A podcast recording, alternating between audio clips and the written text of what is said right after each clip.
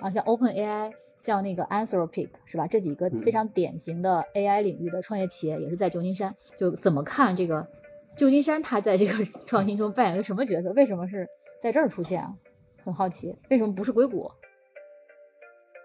有很多很活跃的这种个人的天使投资人，就很多人自己也都投过亲戚朋友好友认识的人的天使投资。投资就是一个文化嘛，相互帮忙的一种文化。啊，而且这种也不是期待于你这个一下子就投中一个独角兽。对对，就是他有时候冲动也不是说一个一定要赚钱的事情。还有像这个雇雇员的这个市场劳动法，对吧？大家可以相互的去去随意跳槽。加州的法律规定哈，公司相互之间不准签签署竞业协定。找到自己最想做的事情，这个可能是更重要的。是的，找到这个对的方向，然后用人工智能助力把它做得更好。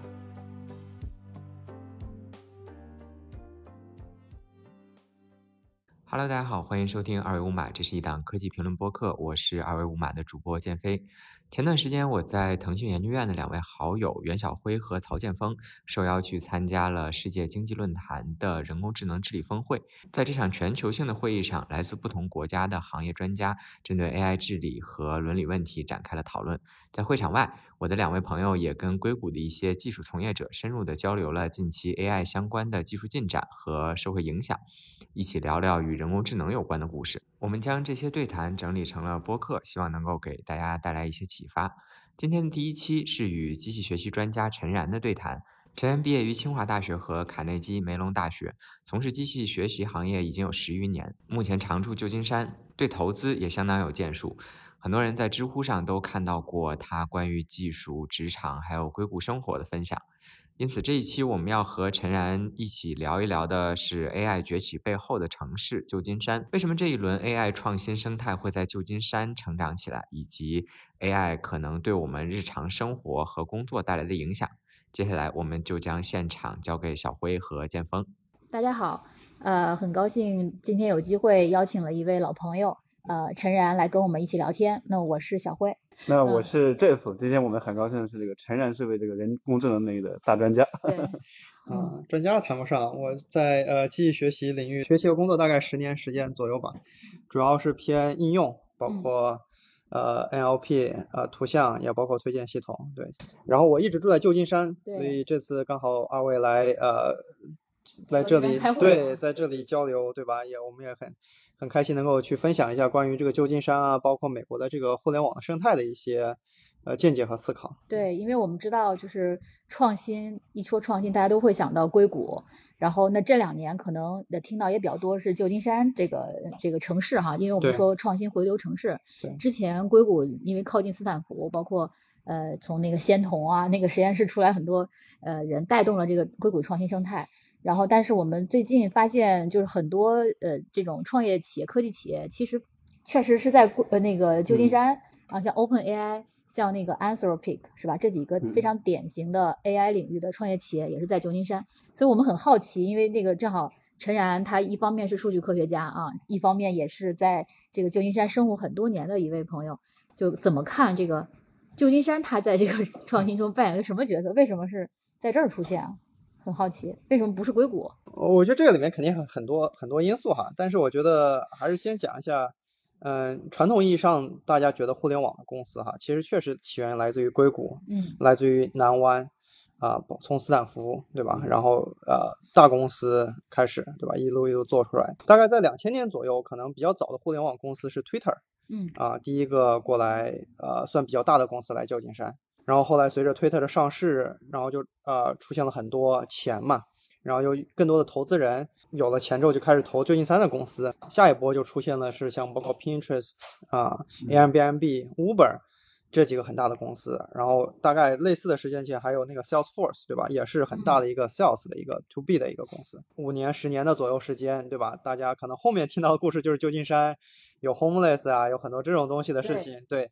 但是这两年呢，就当当大家都觉得旧金山对吧，是不是对没有希望的时候，对 这两年突然的 OpenAI 啊，它也做了旧金山，对吧？它突然火火掉了。就 OpenAI 的 office 并不在我们认为旧金山最当趟的那一店地方，它比那里稍微往南一点点。嗯，那个地方因为 OpenAI 的爆火，就导致无数的互联网那个 AI 的公司，围绕着 OpenAI 开设了他们的办公室，然后那边呃现在基本上每天晚上都有活动，呃 Happy Hour 对吧？然后无数的创业者都围围坐在这个 OpenAI 附近的这个咖啡馆里面讨论他们的这个想法呀、idea，对，就也很有意思。没想到哈，没有想到这个又又又在旧金山这样的地方出现了 OpenAI，甚至是像一些。呃，整个的 AI 的生态会这样。是的，是的，是的。对我之前其实有做过一个小的研究，就几年前吧，写过一篇那个小文章，讲这个创新为什么会在硅谷。嗯。当然讲这个有斯坦福这样人才的这个输送。对。然后有这个成体系的这个风险投资呀，这个投资人。对。还有像这个雇雇员的这个市场劳动法，对吧？嗯。大家可以相互的去。去随意跳槽，不用担心什么这个 竞业限竞业限制。这一块能不能展开给我们讲一讲？好呀，好呀，好呀。对，先说这个竞业协定哈，这个就是加州的法律规定哈，公司相互之间不准签签署竞业协定。啊，我跟大家解释一下什么叫竞业协定啊。比如说你在一家公司，你从事这个呃人工智能相关的研究，那可能你在离开的时候，他会跟你签一份这种约定，就说你去下一家公司不能。做同样的事情，那如果你做了这个同样的事情，相当于违反了这个竞业限制的协定啊。当然，这个竞业限制不是说随便签的，一般他会给你一定的补偿啊，就按按照一个约定来去给你一些补偿。对我知道最夸张的一个就是。就竞业协协定就签签署之后，你就完全不能做你以前相关的。有一个前辈啊，他以前做通信相关的事儿，他以前可能给美美国一个公司做，那签完之后，他基本上二十年不能做相关的事情，所以他就转行转到生物去了。竞业限制这个事儿，就相当于把它买断了，我把你这个 career 买买断，你不能再做了。啊，对，这还挺夸张的。我听说国内有些公司，它会竞业协定上规定，你几乎所有的互联网公司可能都不能再去了。对对对，国内其实有很多规避的办法，就是包括比如你换个名字啊，或者 等等吧，也有一些办法。OK OK，对对，这边是法律规定的不允许啊。之前其实当然就是可能作为资本家，其实很多人不喜欢这个的，包括像我记得像乔布斯好像之前也在这里栽过跟头，就他秘密的想去签署这个东西，后来被发现了，然后被罚了款。对。嗯，那它其实本质上就是要鼓励这个相人才的相互流通嘛，相互竞争。嗯，所以它导致一个很好的结果，就是说只要你这个人技术很强、很牛逼，嗯，你特别是拥有些别人没有拥有的技术哈，你的这个身价就是能几何倍速的上升，非常夸张。就说这边不允许签这个竞业协议，不允许签，就允许你随意跳槽，随意跳槽，对，人才可以自由流自由流动，非常自由哈。那举个比较经典的例子，就是大概可能十年前那个。无人驾驶刚火的时候，嗯，一个 team 或者就那么几十个、二十个人，对吧？非常懂这个，然后大量的钱进来，那当时这些人基本上最后全部都是呃身价过亿。然后被挖走了，可能成立了自己的公司，对吧？嗯，所以只要你擅长的这个技术，在这个时代这个时代的潮流上面，你一定能赚到很多很多钱，因为这个东西就是跟你的这个技术能力成正比的。这个规定哈，就是保护这个人才的自由流通，保护你这个技术能够自由流通，然后来去在这个生态系统里面发挥更大的一个效用。嗯，这波其实也是类似，就是 Google 那个实验室。啊，只要发过那个 AI 相关那篇论文的人，Transformer 那篇论文的，可能都走了，对吧？对，每个人相当于立了一个 AI 的公司。是的，是的，是的，对，因为有很多人会追着他们钱，而且都是几千万美元、几亿美元的给的，对，所以就是竞业协议啊，对，没有竞业协议，所以他们就可以自由的流通哈。当然，就是另外一点就是说，呃。呃，这个跟那个商业公司秘密哈，可能也不太一样。就是说，你可以自己走，对吧？但是你不能带走 商业公司的秘密，对吧？文件啊什么的，这个不能带走。对，但是你说你把你的脑子带走，那是肯定是没有问题的。对，对，从创新的角度，它其实促进了知识的流动。是的，是的，让在不同公司之间可以去共享这个知识。是的，是的。所以他当时这个自动驾驶第一案也是这个谷歌跟这个。Uber 之间的商业秘密跟专利的这个官司，而不是说他这个跳槽。对，跳槽，对很多公司的那那一下子就是你看，只要一个东西火，一下子好像出来很多公司，就硅谷就会出来很多公司，嗯，而且每个公司都很强，啊，对吧？这就是因为他们没有竞业协定，然后钱又很多，然后就就会有很多充分的竞争出来，就会长出来很多这种对，通通过一个种子长出来很多企业，对对，所以就是听您刚才讲那个旧金山这个 downtown 是吧？三乘以三公里的这个地区，应该算是全球这个创业密度最高的这个地区之一。是的，它这个除了您刚才讲的这个人才以外，还有哪些这个好的因素可以去借鉴的？对，嗯，我先跟他就。大家简单讲一下这个，就旧金山哈，它非常小，它有多小？它大概就十公里乘以十公里，跑步一个小时，其实就就能跑十公里哈，就能从旧金山东边跑到西边。其实这个是非常小的啊，太小了。对，太小了。然后呃，旧金山它大部分地方是住宅区、公园啊、休息啊什么的，真正的办公区域只有三公里乘以三公里左右。之前大概算过，可能就跟清华大学的两倍左右大。哦，对很小，就是对，就是一个校园两倍大。对，那这个里面就是就导致了其实公司的密度哈，人才的密度非常非常大。嗯然后，嗯，因为它密度大了之后，大家相互启发哈，相互交流。然后，公司的创业公司喜欢在这里做，因为有很多的这种 hackathon，有很多的 meetup，每天都有 happy hour，嗯，然后你可以相互去不同的地方认识很多的人，去聊你的想法，然后不断的去做 demo，对吧？也有很多 VC 啊什么的。然后因为都很近，所以说这个交流就会充非常的充分哈。对，然后公司就有很多这种创业空间啊，你可以做起来。然后慢慢的哈，你可能会大到一定的程度之后，你才可能才会去搬到别的地方。对，你这个别的地方 特指硅谷吗？呃，有对，有往南湾搬的，也有往对，有变成可能 fully remote 的。现在一个大的趋势就是说，公司大到一程度就是 fully remote 了。啊，就远程啊，对远程。那这个 remote 算是未来的一个这个办公的趋势嘛？就大家以后就不用这个，都是这个 家里办公，或者三天公司两天家里。对，因为我们这次来发现挺神奇的，好几个朋友都是呃一周只需要一到两天在公司上班，其他都是 remote。是说呀，这个这个趋势我也觉得挺有意思的，就是 COVID 的期间嘛，大家都 remote 了，嗯但是现在嘛，也有很多人要要 return to office 嘛，对吧？所以嗯我觉得这有点这个螺旋上升的意思，就是公司也在尝试，对，就到底什么好，什么不好。好消息，好消息！二维码建听友群了。为尽快回笼粉丝，所有主播上班摸鱼陪您聊。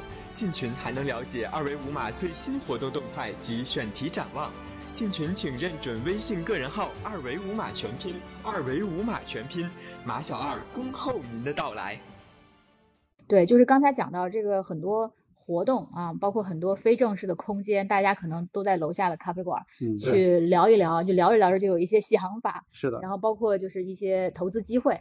呃，那这个其实可能在创业中扮演一个很重要的一个角色啊，就这种非正式的交流的空间。是的，是的，嗯。大家就是得在一起待着嘛，嗯聊你才能聊得出来嗯啊。其实像这块儿国国内也是在呃在发展，你包啊括像很多的这个呃风险投资也是呃挺多钱的啊。但是你觉得这块儿跟国内相比，就是风投啊，风投这块儿呃有有什么差别吗？就是好像这个约定协议啊会不太一样。我我觉得很多地方都不一样哈。最嗯简单一点就是说，大家首先就是钱很多，嗯钱很多，多很多。然后它这个风投的机构呢，也是个大的生态系统啊，嗯。它的层次也很分明，就是有很大的那种头部的基金，然后呢，也有很小的，就是中中间形态的那种基金，对，然后也有很小的，就是他可能他自己不领投，他只跟投。然后呢，这边的公司呢，一般都是一一堆公司投一个，嗯。就是也不是说我只拿一家的钱，我一家可能最多，比如说我要融四个 million，我一看一家最多就拿五五十万块钱，哦。对我也不希望一家 dominate 我要融的钱，对吧？然后我就融很多家，对。然后包括最最小呢，这个投资也有很多天使，个人的投资人，他可能就从几千块钱到几万块钱，他也投，几千块钱。对，几千块钱也投，对，因为他这边法律的这种呃设定哈，就其实对于融资而言非常的友好，嗯就是你可以很容易的把钱就投进去，所以说就是这种也非常有很多很活跃的这种个人的天使投资人。你看我们这个工作对吧，十年左右，其实很多人自己也都投过亲戚朋友好友认识的人的天使投资，哦，你也对投过是吧？我也投过一些，对对。所以这就是一个一个投资，就是一个文化吧，就是一个相互这种对相互帮忙的一种文化。哦，变成而且这种也不是期待于你这个一下子就投中一个独角兽。对对，就是他有时候冲动也不是说一个一定要赚钱的事情，它更多的是一个真的就是你觉得这事儿能成，I want to be part of it，对吧？我也想帮助他，我也想跟他一块儿，对吧？让我们之间有一些 bonding，有一些 connection。这件事儿做不成，以后还能有别的事儿能做成，对吧？所以这个事情对就变成了一个 这个角度不太一样啊，就是一般我们讲这个风险投资逐利啊，然后要甚至是国内签一些这种投资协议的时候，都要求对赌，就是类似于你如果没做成，你就要给我几按照利息，然后还给我这个钱。所以很多创始人他其实一压力旦是太大了，失败的话，对，压力非常大，要自己拿家里的钱去还钱。是的，对对，所以其实在国内可能创业还是有风险的，就是一次创业失败之后，再想二次、三次，可能你找不到这个对，找不到机会，而且你要去还还债。对对，这边的话，如果创业失败，会有承担什么风险吗？没有什么风险吧。这个就是呃，如果你这个 business 是你 plan 就这么做的，你就做就行了。甚至哈，就是很多风险投资人，就他比较资深的话，他希望你 do something big and fail fast 啊。对吧？就是他不希望说你好死不如赖着活那个状态，就是一直撑着。对你一共，比如你融融了十万块钱，对吧？你哦融了一个 million，十个 million，对吧？你想，哎呀，这个 business 好像也也能做，对吧？但是也做不大，但是我就想把它做，慢慢做。但其实很多人风险投资人不喜欢这样子，对，他宁愿你很快就把钱花完，对，你就去看这个 idea 行不行，不行就算了，对吧？我们给你钱，你再去做下一个，对吧？但是你只要你自己在成长，你做的很好。那这个事情其实是更划算的，嗯，所以它叫试错，快速失败，快速快速失败，快速失败，对对，就是然后走向成功，对，就是走不向成功哈，就是成功这个事儿是个概率的问题，而对于风险公司而言，他他其实对吧，他投了很多，但是他最希望的是能中一个大的嘛，对，所以其实他比谁都更在乎迭代和试错，嗯，对，所以我我觉得有时候我们华人哈就喜欢那种啊，就做一个对对保本的哈，做个小小的先看一看，对吧？但是其实就是你这样尊尊尊从创业角度来讲，要去 do something big and fail fast。对，这个之前听到过，我之前还在那个 Berkeley 的时候听过一一堂课，他们就讲了一个句话，叫呃，you should push yourself where where fail is a possibility。对，就是你要把你推到一个就失败是一种可能的地方。如果是你一直是哎很有可能去成功的话，其实并不是一个什么值得对去去称赞的一件事情。那有可能是一件很平庸的事。对，人生对。没有经历过这个 失败跟挫折，因为对啊，你就说你说赚一些钱哈，其实还是不难的。嗯，对。那我们聊一聊这个人工智能吧，因为讲那个创新的嘛。嗯。然后人工智能是这一波这个创新的这个最新的一一次浪潮吧？是是的。最近这个 Open 也开了这个 Development 这个 Day，是的，也是万人空巷。是的，抢不到这个门票。那抢不到门票。对，你怎么看这一波的这个技术趋势？这个很强啊，这就是我觉得 Chat GPT 这些东西都太强了。这个这我日常生活真的是离不开它。离不开了哈，你现在是会用来做什么？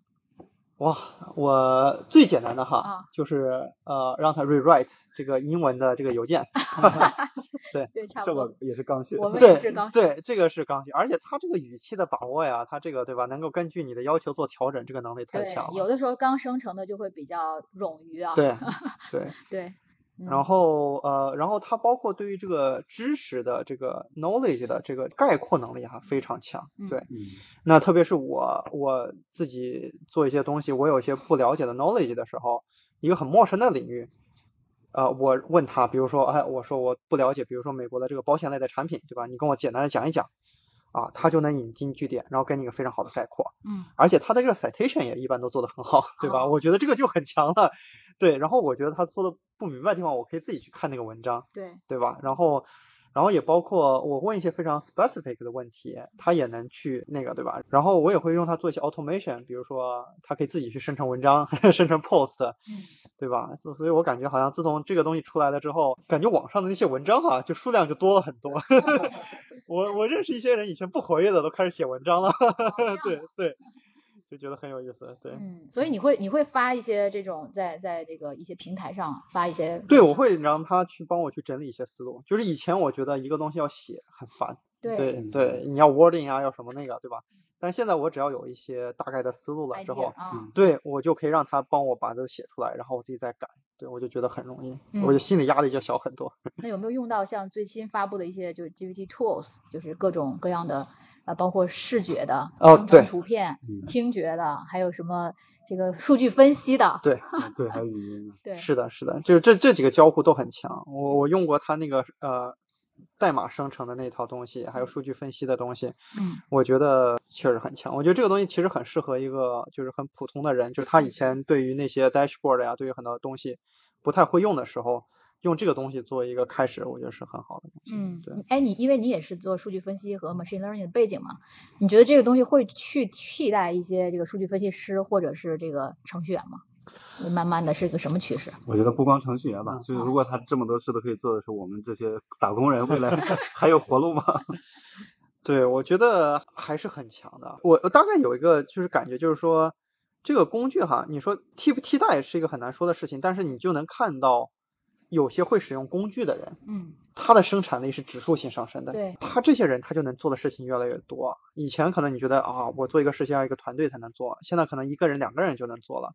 这个真的还是挺挺 amazing 的。然后另外一点就是对于这个人类对他这个知识的需求哈，就是其实你会使用工具，可能会比你拥有某些知识要更重要一些。某种程度上，对对，以前是我们借助于工具。呃，然后帮助我们去完成一些体力劳动。对，那现在是借助工具放大我们的脑力活动。是的，就智力智力活动。对，它能够。以前我们是通过这个教育，对吧？大学教育把知识存在自己的脑子里面。对。现在是 我们从这个大模型里面把知识能够快速的去提取调用出来，提取出来。是的，是的。对，我觉得这个还是个挺大的一个范式的一个改变呢。包括我有时候看我们家小孩一岁半哈，我就觉得。你学这些东西真的有用吗？学很多东西，对吧？到底要学什么？对，要学什么，对吧？真正有用。所以我觉得还是就是回归到一些可能人类更本性的一些东西上，比如说希望他充满好奇，对吧？嗯，这个就比其他东西更重要。嗯，他要对生活充满热爱，对吧？而不是觉得知识是枯燥的，对吧？他可能要去做他认为正确的事情。我我觉得这些东西都更重要了一些。对，就比相比之下，我们的这个记忆。和存储知识能力可能就没有那么重要。对，所以是不是以后提出这个想法的能力可能是最重要的？是的，是人工智能可能还提不出一些这个新颖的、这个新鲜的这个想法、idea 啊或者什么的。对，对，所以我我觉得这个对教育啊，对于这个倒还是有影响的。就是其实你说死记硬背啊这些东西，这个肯定都是落后时代的一些方法了。嗯，但是这里面又有一个悖论，就是他们就说，呃，如果是 AI 能够。做一些很初级的啊编程和数据分析，那可能人就不需要训练这些能力了。嗯，但如果没有这些基础能力的话，那怎么才能直接跨越到一个高级的能力，就是更高级的去？因为你很多坑你自己没有踩过，你就不知道它会是问题。就包括教育也是一样，如果他之前他没有这种呃通识性知识的基础，那他怎么去啊去再再从一个啊更高级的这个层次出发去思考这些问题？可能是不是这件事以后都都这些坑或者什么的都是人工智能自己去想办法解决，就不需要人了，完全不需要。就人这个以后的这个，我们怎么找到人生的这个使命感、目标？对，但但是我觉得另外一点就是说，就是这个主观能动性哈，我觉得可能就是越来越重要。嗯，就是你要去做一件你想做的事情，对，你的生产力才会成倍的放大。我我觉得这件事情可能就更重要，所以。我之前还知乎上写了一个文章，就是说，就有时候就觉得你在公司里工作哈，其实公司会给你个条条框框，他希望你做一些事情，这个东西很多时候其实是限制了你对于工具的探索也好，还是限制了你生产力的发展，对吧？但是其实我们作为个体而言，大家可能看到了这个浪潮的出现哈，都希望去找到一些，不管是副业也好，还是说一些别的东西也好，来来去来去让我们的这个生产力能够跟上时代的浪潮，对吧？这个是我看到一个很大的趋势，还是回到刚才那个命题啊，就是说是不是这这边也是有很多人愿意去自己做一些探索？对，那肯定的啊，就是你看这个 GPT 这种东西一出来，嗯，对吧？大家都在去做自己的这个 Chatbot 也好，还是做一些有意思的东西也好嘛，大家肯定都还是想。用这个东西，然后看他怎么能够提高自己的这个生活，对是是不是可能这个我们这个作为一个个人来说，我们这个未来的这个可能性会更多？我记得之前就是在互联网来的时候，大家说你上午可能也是一个码农，下午可能是开个屋开个这个 网约车，晚上可能是个调酒师，就是你这个人是有这个多重的身份。对，是的，是的。哎，这个我觉得你这个说的非常好，而且以后就是以前可能这个是偏一个体力密集型的嘛，对对对，以后可能这个身兼多重身份，而且可以身兼是智力密集型的多重身份，智力对，对，我觉得这个就就很 amazing，就是很多领域的专家，对 你一个人可能真的可以成为很多领域的专家，因为有更多的工具嘛，然后而且有时候因为你一些特定的这种 domain knowledge 哈，你跨进一个新的领域。你可能可以为这个领域带来一个不同的视角，对吧？那这种工具的出现可以让你快速的进入一个新的领域，我觉得这种这种感觉就很好。这个能不能举个例子啊？因为我们在说这个，感觉有点抽象啊。好啊，嗯，好，我举个例子哈，就比如说，你看我是一个工程师背景的人，其实我对于财务啊，对于这些都不了解。嗯，我突然在有一天哈，就觉得说。我我非常想了解财务，了了解税务这些东西。我其实就是因为借助的这些工具，这些东西，让帮助我去学习。我很快，我我基本上一两个月就考了这边一个叫注册税务师的执照。啊，这么容易考的啊？对，呃，当然我考的本身也很快哈，但是我觉得我考那么快，很大原因就是因为，一有好奇心，呃，我我我对于工具的这个使用还是非常高级的。二是这个工具的使用，对，对，就是我能很快速的去 identify 我要去学什么，去查缺补漏，嗯所以我就很快的就把这些东西学会，对吧？然后包括后面我服务客人的过程中，对吧？有些东西我确实知道，有些东西我也不知道，嗯对吧？那我对于这种 Chat GPT 也好，还是网络搜索啊，还是这种，我能非常快速去找到答案，嗯对吧？所以我就觉得这个东西，就它真的让我很快的能够去进入这样一个全新的领域，对嗯，但是你说以前哈，你说要成为一个这个东西，你不得去先找一份 part time job 嘛，对吧？然后又有人得 mentor 你，对吧？然后师傅带徒弟要搞个那么几年，要磨一磨，对吧？现在其实有这些工具啊，有这种东西，你你能获得很多这样的知识了。那我们也再聊一聊这个嗯人工智能对这个未来的影响吧。啊想看一下你这个是什么看法。啊所以我们现在基本上是分三派，一派就是说这个乐观主义，对吧？人，工智能给人类带来更多的智能，那我们人可以解放出来，可以嗯做自己想做的事，呃以后这个人机和谐相处。呃，第二派就是这种实用主义，就是现在你刚才讲了人工智，这个你考这个考试对吧？嗯很快两个月拿证，那人工智能是一个很好的这个老师对吧？是的一个很好的工具，它对我们带来这个效率啊、商业效率的提升。那最后一派这种悲观主义，嗯他就觉得现在人工智能如果 ChatGPT 啊或者大模型再发展，能力越来越强，那会不会面临失控？失控之后，给这个人的这个生存带来这个 灾难性的风险？我不知道您怎么看这些，就偏未来的一些这个问题，您是更乐观还是说更悲观一点？呃这个我真的不知道，这个东西，这个就是啊、呃我我觉得我能做的就是怎么样自己享受这一代科技的浪潮了。对，对大的趋势其实挺难判断的，而且就是人类也无法阻挡这个趋势啊。是的，是的啊或，者我们需要做点做点什么，然后让它能够变成一个更可预期的、更好的未未来。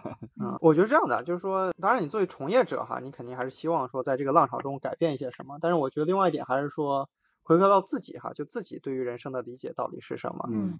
啊？我觉得这个可能是更重要的事情。那如果说，比如说有的人他觉得他要解决这个天气问题哈，那气候问题哈，他怎么来利用这些 technology 来解决这些问题，对吧？我觉得每个人可能都有一些自己的 mission 想做的嗯啊，借助这些工具把这个东西做得更好，当然是更好的事情。对，嗯，要找找到自己最想做的事情，是 的是这个可能是更重要的。是的，是的。找到这个对的方向，然后用人工智能助力把它做得更好。对对对对，就是还是去找钉子吧，就是不要老看盯着锤子看。对，啊、是的，对就是那那种，我这个有点体会啊，就是有一些事情是能够让你觉得哇眼前一亮，或者你自己特别兴奋的一些事情，然后有一些事情呢，就是感觉做也行，不做也行，是对吧？的，就要找那种让你心动的方向。是的，是的，是的，我觉得就是呃，就是这这波浪潮下来，呃，就无论是对工作也好，生活也好，都是一个机遇。就我们也是赶上了这种百年 不遇的这种机遇啊。嗯，是。嗯我觉得这这这几年真的是工具真是发展的就是太快了，嗯，对，就是史无前例的快。嗯，你想我们上次五年前还是十年前还聊 data science 这个话题的时候，对我之前曾经找过对录过一期节目。对，然后当时就觉得哇，这个数据对吧，会改变很多东西。嗯然后一下子怎么才过了五年？对，就那个时候还是对推荐算法还是一个新东西，就那种感觉，对吧？还会感觉，但是现在哇，就一进五年就十年就跨了一巨大的一步了，就感觉那一步就已经跨过去了。对，对，然后就已经开始要这个就是 AI 已经就是这个这套东西感觉已经无处不在了，对吧？就是所有东西都已经开始推荐了，对吧？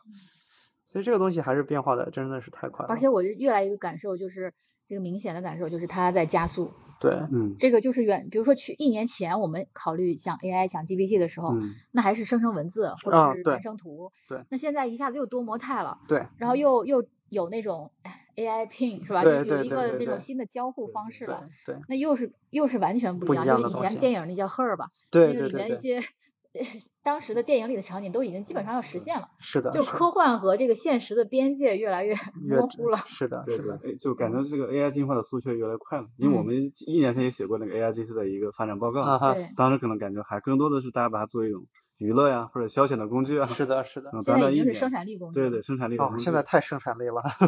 是的，像我我们家包括一些教育孩子啊，一些遇到一些困惑呀，啊，都会去请教 AI。是的，是的。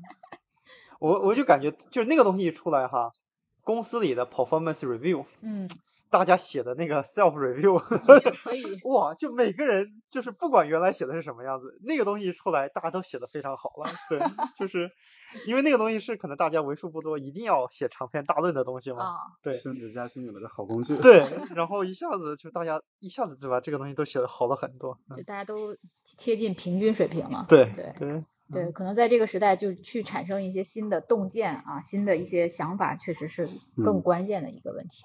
是的，是的，嗯，所以嗯。那你有什么建议啊？就是刚才我们聊了不少。对，其实我我个人上面有一个很大的选择，就是说我我想花更多的时间去看啊、呃 people business，嗯嗯，跟人相关的。跟人相关的。对，我觉得这个东西还是一个万物不离其宗的东西，就是不管你工具发展的怎么好怎么坏，人和人之间的 trust 是怎么建立的，嗯然后人和人，对吧？你比如你要做个 sales，你怎么能 close sales？嗯然后你这个让两个人 long term 这种 relationship，对吧？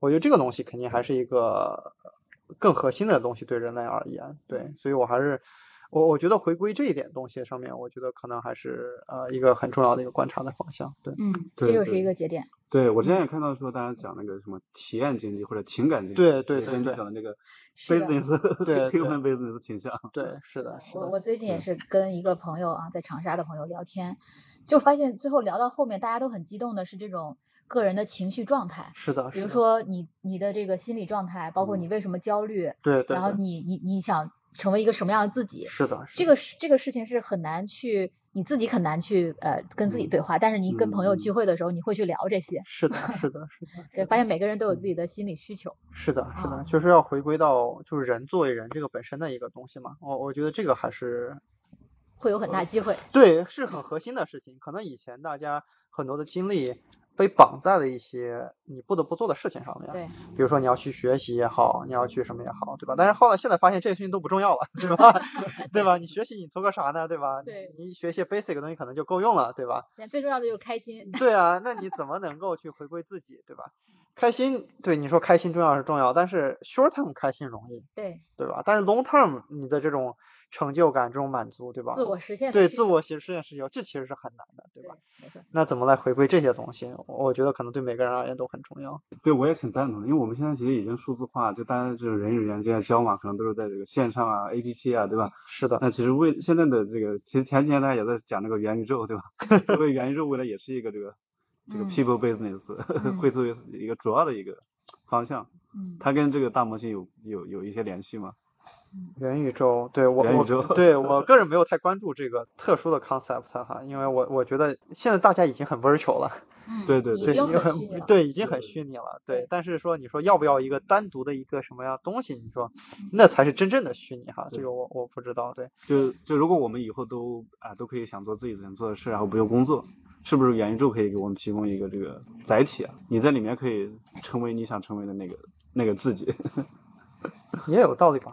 以某种程度上，你说，比如说像这个娱乐性的产业，或者说视频、短视频嗯或者游戏，嗯。其实就大概就是这个意思嘛，就是哦你现在在那个里面成为了你想成为的人。扮演的对对对。对嗯，这个东西还是挺火的，我感觉。对，而且。嗯再反反过来啊，就是你会嗯。觉得线下的这种见面和沟通是很难替代的。嗯，对，这个我也同意。对对对是的是的对。对，因嗯为你有有机会见面去去去聊很多事情，是吧？嗯就包括你愿意在线下的场域中发生的对话，有有些很难在线上去产生。是的。当然，如果是说到这个，我们真的是全真互联网啊，就是类似于就是你在线上也有能跟线下一样的体，那肯定也是也一种一种替代方案。是 是。嗯啊，好呀，那那非常感谢陈然。好，好，谢谢谢谢。跟我们又感有一次对话，我们希望看 在三五年之后可以这有一个呃新的机会，对看看是不是按照你说的这个方向在演进啊？因为我们这次呃回顾了当年的那个对话基本上是按照那个在发生、啊，真的真的是的嗯三年之后、两年之后再来回顾我们今天的这个对话，是的。对，也希望大家就是能在这一两年的时间内找到一些自己在 AI 时代生存的一些方向。